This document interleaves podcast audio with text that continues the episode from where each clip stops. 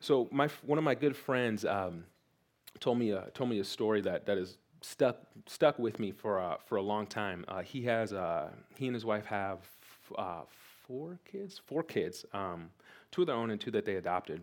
And if you've traveled anywhere, you have to buy plane tickets, and plane tickets, as you know, are expensive or cheap. What would you say? They're usually expensive, right? Now this is the thing that shocks you as your family grows, is that plane tickets are already expensive, and then when you add little people into your family, they become more expensive. And then you realize, I'm not just buying a ticket for myself, I'm buying a ticket for myself, and then these four lovely beings that will yell on the plane for the whole time. And so they were. My friend was planning this trip. Really, they hadn't done something like this in a while, and so they were planning to take their kids and their family on a trip, and they were going to, kind of break the bank for it. And they don't really do stuff like this very often, and so they're going to take them to the place that all kids love to go, which is Disney World Land. Yep, Disney World Land. One of those two, I actually don't remember which one it is. So one of the Disney places that they're going to take them. So they pony up the money. They throw down on 6 plane tickets, and just the admission tickets to the Disneyland or World, whichever one. Those are not cheap either. So they do that. They stay at the hotel that's in the Disneyland World place, which is also not cheap. And so they're going all out for their kids, and they're going to stay there multiple days, and they're having a great time. And then comes kind of the last day of the trip. And my friend's oldest son, they want to go on this line, and they want to go and get this treat. And he says, we're not gonna do that. We're gonna head back. It's kind of time to kind of end the day. And his oldest son throws a giant tantrum. And the words that he says that stood out to my friend and that stick out to me is he goes, "You guys never do anything for us." And like, my friend's dad, I think he kind of lost. Like, I think he had to walk away because he's like, you could have said anything else, but you do not get to say we've never done anything for you. We are literally in the middle of Disneyland World or whichever place that we're in. We're in the middle of this place. Like, how can you look around and say we have never done anything for you? And I remember when my friend told me that story, I was just like, man, I'm not ready for kids. It's just like, this is crazy. And just that concept, you never do anything for us, is just the reality that for his son, he was so caught up, like, I don't get to do this, right? He's so caught up in that change of circumstance, like everything was great, but I don't get to do this. And so he forgets that they bought the plane tickets. He forgets that his parents have done everything for him. He forgets that they got him admission. He forgets that they're in the hotel. Like, he just forgets everything. And really with the text that we're going to look at today, we're looking at Exodus and kind of looking at God and the people of Israel. And just as for that kid, there was a change in circumstance that led to a questioning of his parents' character, right? You never do anything for us. There's a change in circumstance that leads to a questioning of his parents' character. In the very same way, in the text that we're going to look at, there's a change of circumstance for the people of Israel that leads them to question the character of God. Right? And we can all relate to this, right? When something in our lives starts to change, a circumstance changes from being fine or whatever, it changes and it becomes sort of a crisis, and it leads us to wonder about the character of God. Right? It leads us to wonder, like, man, where was God in this? Is God really for me? Is God really with me? And that's exactly what the people of Israel are going to go through. And that really leads us to kind of the big idea of this whole text that we're going to look at is this, is that your biggest battle will be to trust God's character in times of crisis. So your biggest battle will be to trust God's character in times of crisis. Because when circumstances change, it is so easy and natural for us to say, "Where are you?" Or, "You've never done anything for me." Or even to just kind of forget. To just kind of forget who God is, his track record of faithfulness, and the fact that he's with us. So our biggest battle will be to trust in God in times of crisis, big or small. So let me set the scene before we read the text. So Israel has been set free by God. God has shown his might and his muscle. He's flexed his power before the nations by freeing Israel, his people, from slavery and oppression to Egypt and the evil rule of Pharaoh, who was instituting statewide slavery and statewide infanticide and killing and doing all these evil things. And God delivers his people through signs and wonders. He gives the ten plagues, decisive, powerful, awesome, incredible. And we have 2 million people now who are doing the Exodus. They are leaving Egypt, primarily Israel, but a mixed multitude in chapter 12:38. Some from Egypt. They're leaving, so it's 2 million that are going out. They're trusting God. You have delivered us. They're walking in His deliverance. They're going towards their freedom.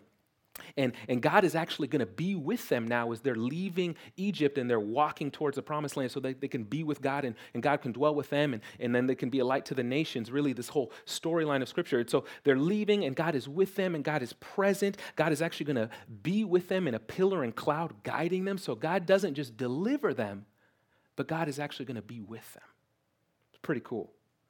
And they're enjoying God's deliverance. They're basking in the glow of the pillar and cloud, I imagine, the visible presence of God until crisis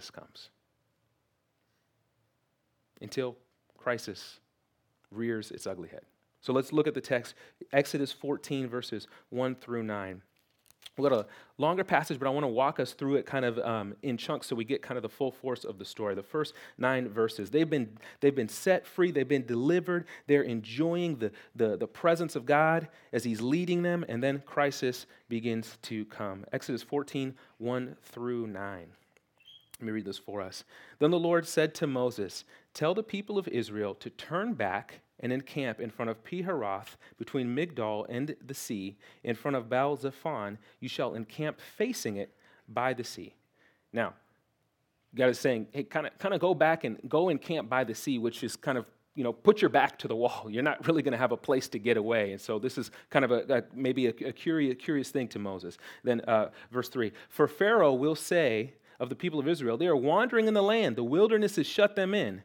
And I will harden Pharaoh's heart, and he will pursue them, and I will get glory over Pharaoh and all his hosts, and the Egyptians shall know that I'm the Lord."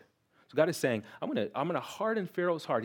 God is saying, I'm going to intensify the sinfulness and the stubbornness that's already in Pharaoh, and so that I can judge him for his evil even more clearly, and that the nations will know even more clearly that I am God, that they can turn to me. Verse 5. "And when the king of Egypt was told that the people had fled, the mind of Pharaoh and his servants was changed towards the people. And they said, 'What is this we have done, that we have let Israel go from serving us?'" They're saying, we've let our slave labor go. We need to go and get them. Verse 6, "So he made his chariot ready and took his army with him, and took 600 chosen chariots and all the other chariots of Egypt with officers over all of them. And the Lord hardened the heart of Pharaoh, the king of Egypt, and he pursued the people of Israel while the people of Israel were going out defiantly. The Egyptians pursued them, all Pharaoh's horses and chariots and his horsemen and his army, and overtook them, and camped by the sea by Piharoth in front of Baal-zephon. And verse 10, "When Pharaoh drew near, the people of Israel lifted up their eyes, and behold, the Egyptians were marching after them, and they feared greatly." So, everything is great. Notice this. Everything is great for a little bit. Everything is fantastic. If we go back to chapter 13, verses 17 through 22, there's a pillar and cloud that are leading God's people. God has not just delivered them, but He's actually present with them, leading them. They've just been set free, and God is with them. So this is encouraging to the people of Israel, because guess what? You're set free from Egypt, but where are you going to go? It's just woods. Right? And so where are they going to go? Oh, but God shows up in a pillar and cloud. God is with them. God is going to lead them. And the pillar and cloud is there in day and in night. And so they're enjoying God's presence. Everything is fantastic until chapter 14, verse 1, where God says, hey, let's kind of turn this, let's circle the wagons and kind of, we're going to go back over here. And Egypt catches wind of it, and God is working behind the scenes because He's going to display His glory and His grace in a profound way. But things were great, and now a crisis comes because Egypt is coming with their army and with their chariots. And a crisis, a change of circumstance, is now upon the people of Egypt. Now, we see this in the text, 600 plus chariots. That chariot doesn't make a lot of sense to us. We kind of just think a gladiator or something. You're like, why are they so scared? But a chariot, man, this is the best military technology at the time. Right? This is the height of military power at the time. It's what Psalm 27, chapter 20, verse 7 says, some trust in chariots and horses, but we trust in the Lord. It's making this display. Some people trust in the highest power, military power and display of technology, but we trust in the Lord. So chariots and horses, 600 of them plus others. This is the whole army of Egypt coming in full force for a crew of slave workers and shepherds. So they have no chance. They understand that nothing is going to save them apart from an extreme divine miracle of God. Which, guess what? They had just seen 10 of those, right? They had just seen 10 empirical, verifiable, real, literal displays of God's power and saving hand. And yet, when they find out that their circumstance have changed, they question God. They begin to wonder, is God really with us and for us? Look at what they say next, verses 10 through 12. So 10, when the people draw near, at the back half of 10, the people of Israel cried out to the Lord. Verse 11, they said to Moses, is it because there are no graves in Egypt that you have taken us away to die in the wilderness? Sounds like fun people to lead. What have you done to us in bringing us out of Egypt? Is this not what we said to you in Egypt? Leave us alone that we may serve the Egyptians, for it would have been better for us to serve the Egyptians than to die in the wilderness. You hear that? So the change in circumstance is leading them to say, what are we doing? Who is God? Where is he? Why didn't you just leave us in oppression and slavery so we could have died there? There's more graves there. Why'd you bring us here? What is going on? That's what they begin to wonder and question. And this teaches us one thing, that crisis begins to reveal. And crisis doesn't have to be a big thing. It can be a small thing. But a change in circumstance begins to show us what we really trust in. Change in circumstance begins to show us what we really trust in. Now we can't miss what they have just seen. They have seen 10 displays of God's power. They saw the locusts. They saw the livestock die. They saw God turn everything dark. They saw God turn the Nile into blood. They saw God institute the Passover. They saw all of these things. They saw the burning bush. They saw all of these things. And yet when they see the army enclosed around them, they say, wouldn't it have been better for us to just die in Egypt? The logical thing for them to say, after having seen God display 10 miracles of his love for them, his saving power, his grace, and his care for the oppressed, the logical thing for them to say would not be to say, God, where are you? But to say, God, we need plague number 11. Like, you've done 10, we need one more because they're still here. And they're going to take us, they're going to kill us, they're going to enslave us again, and your purposes for the world are going to be choked out. But because they are like you and me, when the circumstance change, they forget. They forget the track record of God. They forget the faithfulness of God. They forget that God is for them and is with them. Now remember, they were just being led by the pillar and the cloud, were they not? They forget that he's with them and he's for them. And one of the things that's really important in the text for us to see is actually this, is that when the people are described in verse 10, that they lift up their eyes and they see that the Egyptians are marching before them and they feared greatly.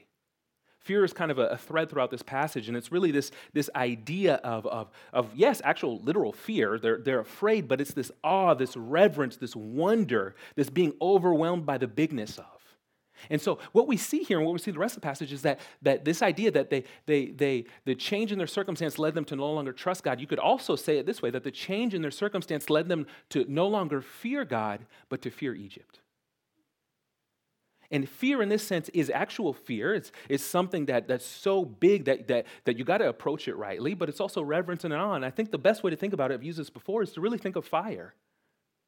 Just think about all those horrible times when you were forced to go camping, but the one good part was that there was a fire there that you could look at. And fire is so incredible that it's actually this thing that you can just be mesmerized by. Just kind of stare at it and observe it, watch it crackle and snap and pop, and it's just kind of going, and you just, wow, this is amazing. Right? Well, what is it? We have this awe and this reverence towards fire, but there's also fear. It's right to fear fire. You should fear fire, because if it comes down to you versus fire, who's going to win? Fire, right? So fire is this thing that we fear, that we have reverence for, that we have awe towards. And in this moment, they see more clearly the armies of Egypt than they've seen more clearly what God has done for them in the past. And so they fear the armies of Egypt rather than remembering that God is with them and for them.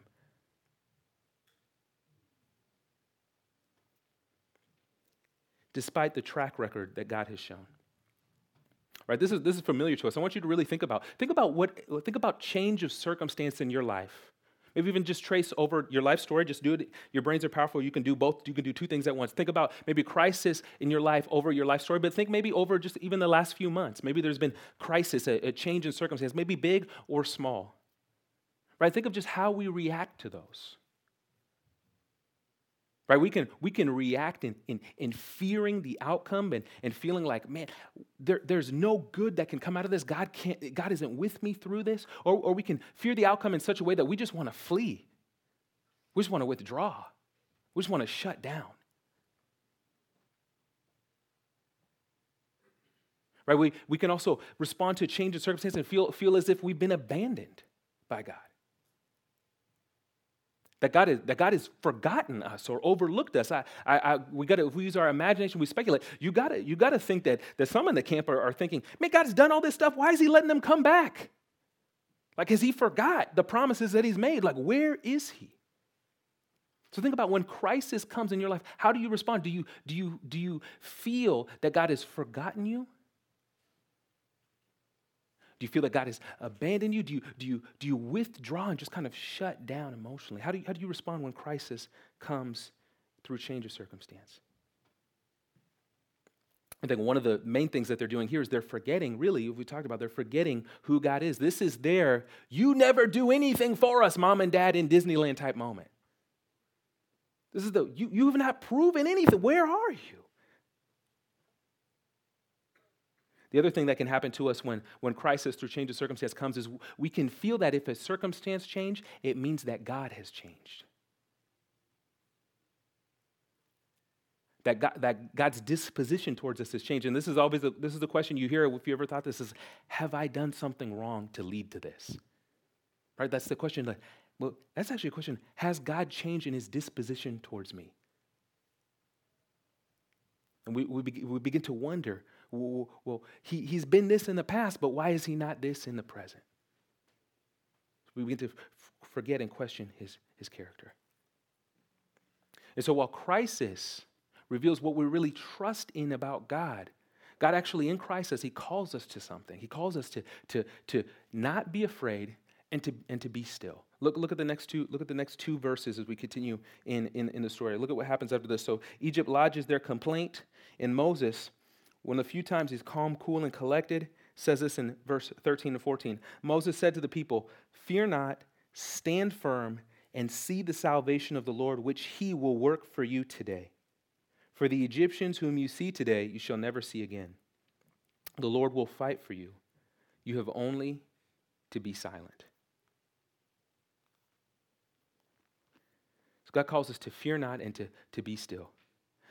What does he tell the people? How does he encourage them in a change of circumstance? How does he encourage them in a time of crisis? He says, God's going to fight for you.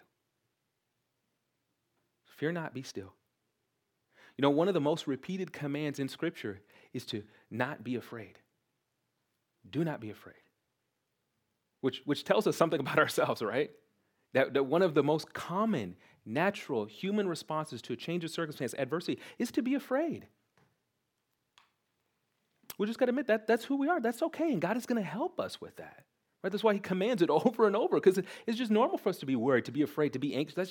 That's just part of our DNA. that God is going to redeem and grow. But in the meantime, God says, I know that you're there. Let me help you. Don't be afraid. Be still. I'm going to fight for you. But we also have to recognize this is the exact opposite of what common sense would tell us to do. Like literally think through the situation, right? Think of a military general or strategist, right? You have the world power approaching with their army and their advanced technology.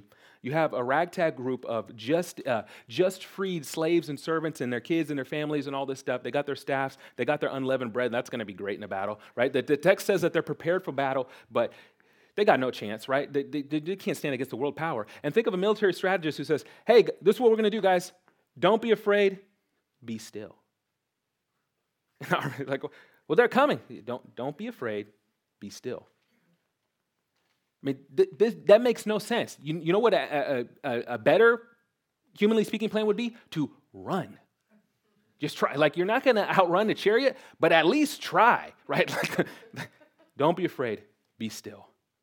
The Lord will fight for you. You mean the Lord that told us to come back here by the sea where we have no route of escape? That Lord? Right? So this command from God through Moses, it really makes no sense. And we need to be encouraged by that because and when circumstances change, it feels counterintuitive to not be afraid, to trust God, and to be still. It's okay to understand that feels counter to what I should actually do. We need to understand that's fine and that's good. But here's why, though that is counterintuitive, it's exactly what the people of God should do, because the people of God are different because we've seen the action and character of God on display for us once before. And so the people of God should react in a very distinct and different, non-common sense type of way because we've seen what God has done in the past. We have a track record that we can go back. We have film we can go back and study. We have notes we can review. We have a life story that we can look back on and say, yeah, I've seen what God has done. So, in fact, I can trust in him in a situation that makes no sense because I remember what he's done for me before. I remember his character. I've seen it on display. I've been a recipient of his faithfulness. I've been a receiver of his grace. I've felt his love and his mercy at different places, different times, in different ways. So I remember what he's done so I can be still and fear not in the present. This all comes down to, in crisis, knowing who God is and what God has done.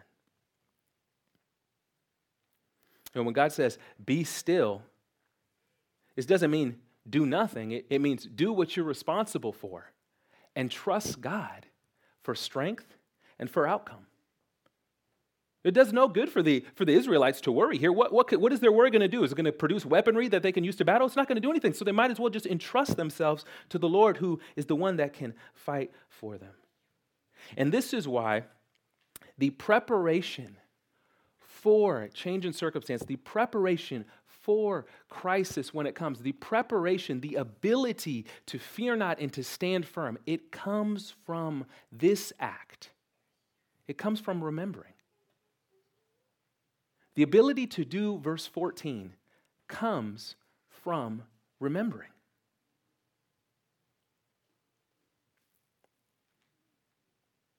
See, a change in circumstance has a way of kind of short-circuiting our memory about God. And so the way we are able to fear not and stand firm is through remembering, through the ritual of remembering. See, the greatest battle that you will face will be trusting God in times of crisis, and the ability to do so comes from remembering, comes from remembering, comes from remembering. Notice I'm trying to help you with remembering, right? Comes from remembering. This is a soft, soothing voice. Comes from remembering, helping you remember. The rest of the sermon is 10 more minutes of this, so just be ready. Comes from remembering. Okay, so we got it, right? It comes from remembering. That's how we are able to do verse 14, is through remembering. Okay?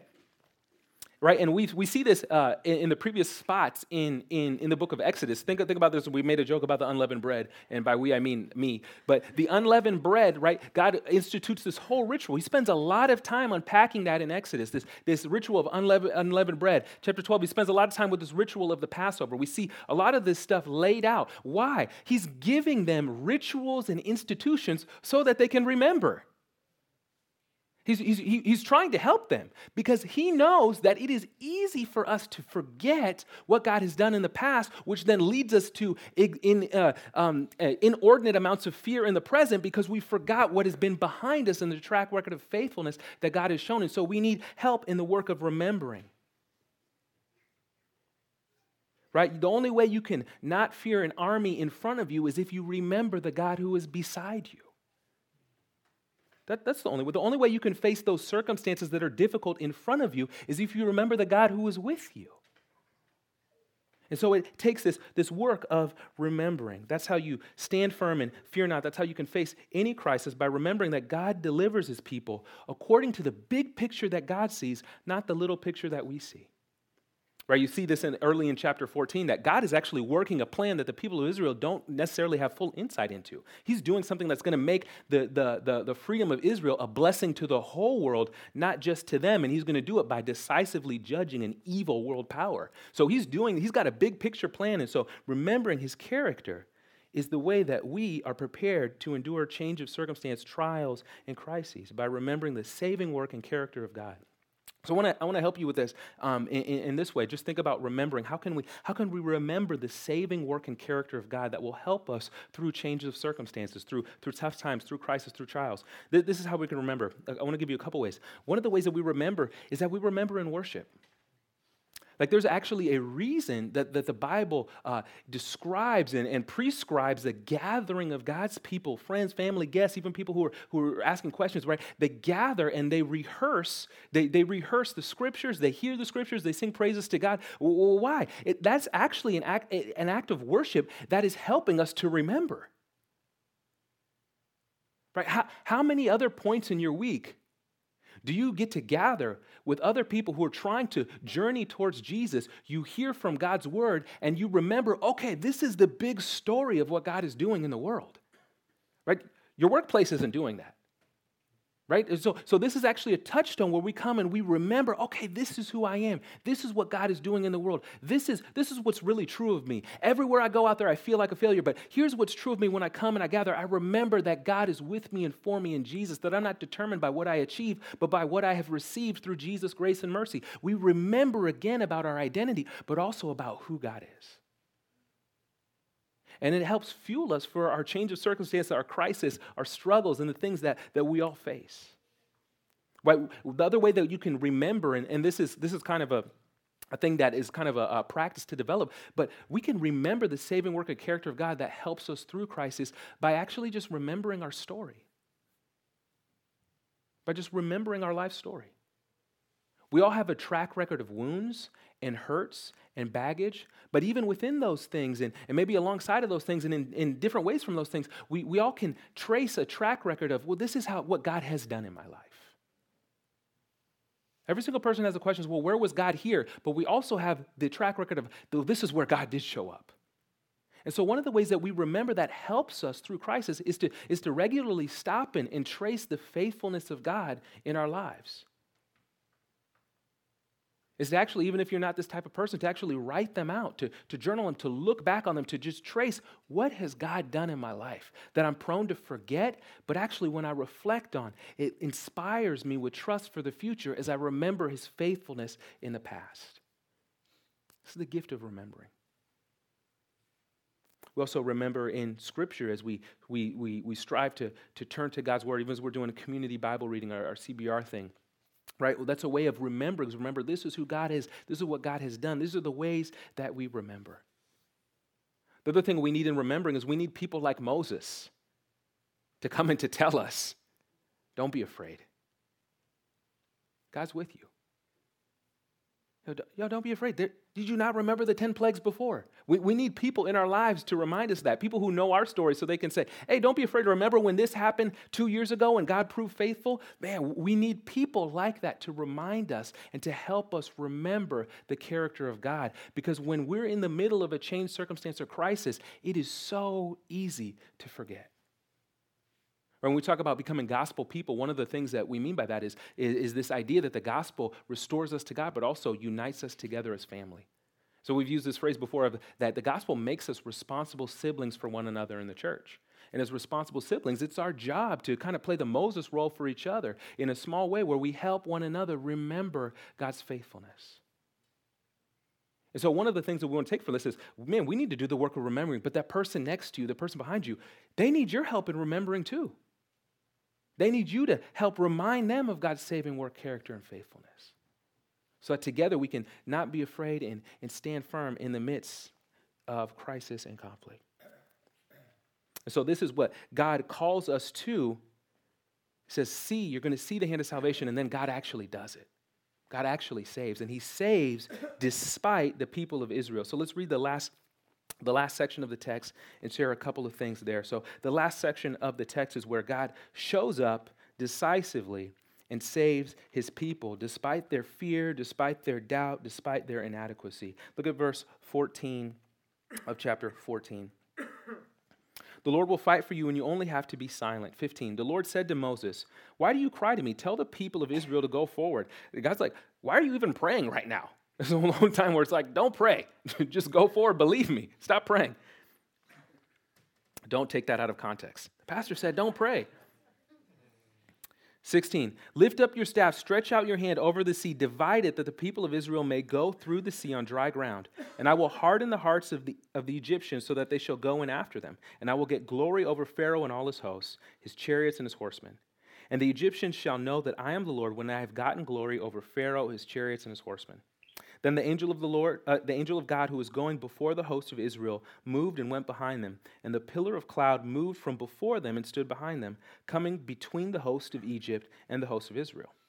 And there was a cloud and the darkness, and it lit up the night without one coming near the other all night. Then Moses stretched out his hand over the sea, and the Lord drove the sea back by a strong east wind all night and made the sea dry land, and the waters were divided. The people of Israel went into the midst of the sea on dry ground, the waters being a wall to them on their right hand and on their left. The Egyptians pursued and went in after them into the midst of the sea, all Pharaoh's horses, his chariots, and his horsemen. And in the morning watch, the Lord in the pillar of fire and of cloud looked down on the Egyptian forces and drew the Egyptian forces into a panic, clogging their chariot wheels so that they drove away heavily. And the Egyptians said, let us flee from before Israel, for the Lord fights for them against the Egyptians. Then the Lord said to Moses, stretch out your hand over the sea, that the water may come back upon the Egyptians, upon their chariots, upon their horsemen. So Moses stretched out his hand over the sea, and the sea returned to its normal course when the morning appeared. And as the Egyptians fled into it, the Lord threw the Egyptians into the midst of the sea. The waters returned and covered the chariots and the horsemen of all the hosts of Pharaoh that had followed them into the sea. Not one of them remained. But the people of Israel walked on dry ground through the sea, the waters being a wall to them on their right hand and on their left. Thus the Lord saved Israel that day from the hand of the Egyptians, and Israel saw the Egyptians dead on the seashore. Israel saw the great power of the Lord used against the Egyptians, so the people feared the Lord, and they believed in the Lord and in his servant Moses. So God demonstrates that he is Lord over creation. He brings this wind, right? This is actually this thread throughout the Bible, this idea of God's spirit actually hovering over creation. He brings his wind, his breath, his spirit, his power, and he parts the sea. And as the people go, then Egypt pursues, and he brings it back over, and he judges Egypt and Pharaoh. And in that judgment of their evil, he administers grace to his people. And they go free, they're delivered.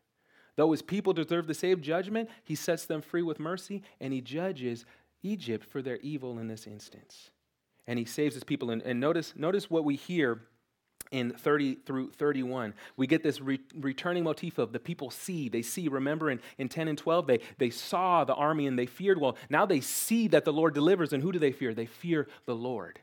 They see that the hand, 30 and 31, they see that the hand of the Lord is strong, stronger than the hand of the Egyptians to pursue and to do evil. They see that God's righteous mercy and grace is stronger than the evil and oppression of Pharaoh and Egypt. They see, and as they see, they fear the Lord. They trust in him because they're delivered. This is a decisive act of saving that God has enacted and done. I remember hearing a story of a preacher who went into a black church and was preaching this text, and and he read the text, and someone interrupts right after the part where, you know, the Exodus, the seas parted, and then it closes in, and Egypt is judged, and Israel goes free, and someone yells out, "Praise the Lord! Praise the Lord for controlling those mighty waters and delivering his people." And the preacher was kind of upset because the preacher actually didn't believe this really was what happened. And so the preacher responds and says, "Well, it was actually just a water. It wasn't a real river. It was really just a very shallow river, about 10 to 12 inches. And this is kind of allegory." And the person responds, "Praise the Lord for drowning all those people in 6 inches of water." So for the person, they're like, "I don't care what you say. God did whatever it is. God did it. God did it. God saved his people." And I just shared that because there's so much in this text that we could unpack. There's so much that we could apply and dig through. It's beautiful, it's rich. But the big idea that we have to see from this, and my time is running short, so the big idea that we have to see this is that the Exodus, this going out of the people, this judgment upon evil and grace being administered to God's people, it's really this paradigm, it's really this picture, it's kind of setting this pattern for what Jesus does for us. If we look at the whole scriptures, the event that everybody looks to outside of the cross is this event. This is the big deal. What the cross is to us in the Old Testament scriptures is the Exodus. So this is setting the display that God saves his people. Now you might hear this and look at, "Oh man, all these army, they died. Isn't this cruel of God?" God judges evil. You ever watch the news and see a murder and you say, "I want that person to be judged"? You ever feel that way? That's what God is doing here. Remember chapter 1 of Exodus, what does Pharaoh do with water? He kills the Hebrew children in water, systematically. It's evil. And what does God do? He judges them with water. He is bringing true justice. And what's happening? Who's going free? Israel and some from Egypt. So justice is given upon evil, mercy is given to Israel and partly to Egypt, so that in the future, Egypt and the whole nations will know that God saves. And the greater exodus that we have seen as they pass through these waters, the greater exodus that we have been given is through Jesus. Through Jesus, we pass through the waters. We pass through judgment. We don't have to receive judgment anymore because Jesus has taken it upon himself. We have an exodus where we go free and receive grace and mercy. And when we understand that is how much God is for us, that is how much God is with us, that's how much God cares for us, that he gives his son upon the cross to be our exodus moment where we go free from sin, guilt, and shame, that is the landmark, the anchor to remember that helps you with the crisis in the present. When we understand that is the display, that is the depth, that is the reality of God's character for you and for me. That he gives his very own son so that judgment would pass us by and we would walk in freedom, mercy, and grace for our whole lives. That is our Exodus. That's how we overcome fear in the middle of crisis or changed circumstance, when we see and taste and remember the faithfulness of God displayed in what Jesus has done. Notice in the text, the word to them in verse 14 is, "Fear not and see what the Lord will do." They're being called to not be afraid based on something that they will see. But in light of the cross, we're being called to not be afraid in light of something that we've already seen. Christ has already been given. Christ has already been nailed to the tree. Christ has already risen. So the word to us is, fear not because of what Christ has done. Do you see the benefit that we stand in? We have a greater exodus that has happened in the past. So when Christ comes before us, we can look back and say, that's who you are, God, and you're with me today. The pillar and cloud leads the people of Israel as they're going out. But how does God lead us today? He leads us by his word, but he also leads us by his spirit within us. Do you see how everything is greater for us? Because we stand in light of what Christ has done in our place. And lastly, as we think about this idea of trusting God in the middle of crisis, there is no greater example of someone who has done that perfectly than Jesus, which is an encouragement to us because God is not expecting you to trust him perfectly in the midst of crisis. Think about how he saves Israel. Were they trusting him when he brought salvation for them? No. They're saying, we want to go back to Egypt and die. Right? They're the opposite of really trusting. They're worried. They're doubting. They're basically cursing him. But God says, hey, I'm going to save you guys anyway, right? And they're going to continue to complain, and he's going to work on them, right? But he displays his salvation. He gives them grace. He delivers them even as they are afraid. And so God is not calling us to not be afraid perfectly, to be still perfectly. He's calling us to trust in him, and he will grow us in those things. The only one who has trusted God perfectly in crisis is his son, Jesus Christ. Israel is surrounded by the armies of Egypt, but do you know what Jesus was surrounded by? By the army and soldiers of Rome. By Roman soldiers beating him, mocking him, spitting upon him, placing a crown of thorns upon his head. And what does he do in this time of crisis, in this change of circumstance? Where hours before he's being praised and now he's being mocked and beaten. What does he do in this moment of crisis, this change of circumstance? Does he say, God, where are you? No, he entrusts himself to the Father. He has these moments where he says, God, is this your will? God, take this cup from me. He on the cross says, God, why have you forsaken me? But that's because he's enduring judgment in our place. But in his moment of crisis, he trusts his Father. He trusts what will come. He knows that it will bring salvation. In his moment of crisis, he is the only one who trusts God perfectly, who fears not and is still. He's the one who's done it for us. And so what that means for you and me is that we don't have to be perfect at not being afraid. We don't have to be perfect at being still. We just have to look to the one who was perfect for us. And as we look to him, as we remember him, do you know what will happen for you? You'll become bolder. You will be less afraid. You will find yourself able to be still in your battles because you will remember Christ who won the great battle over sin for you. So the act of remembering is how we fear not and be still in the middle of our crisis. That's God's word for us today.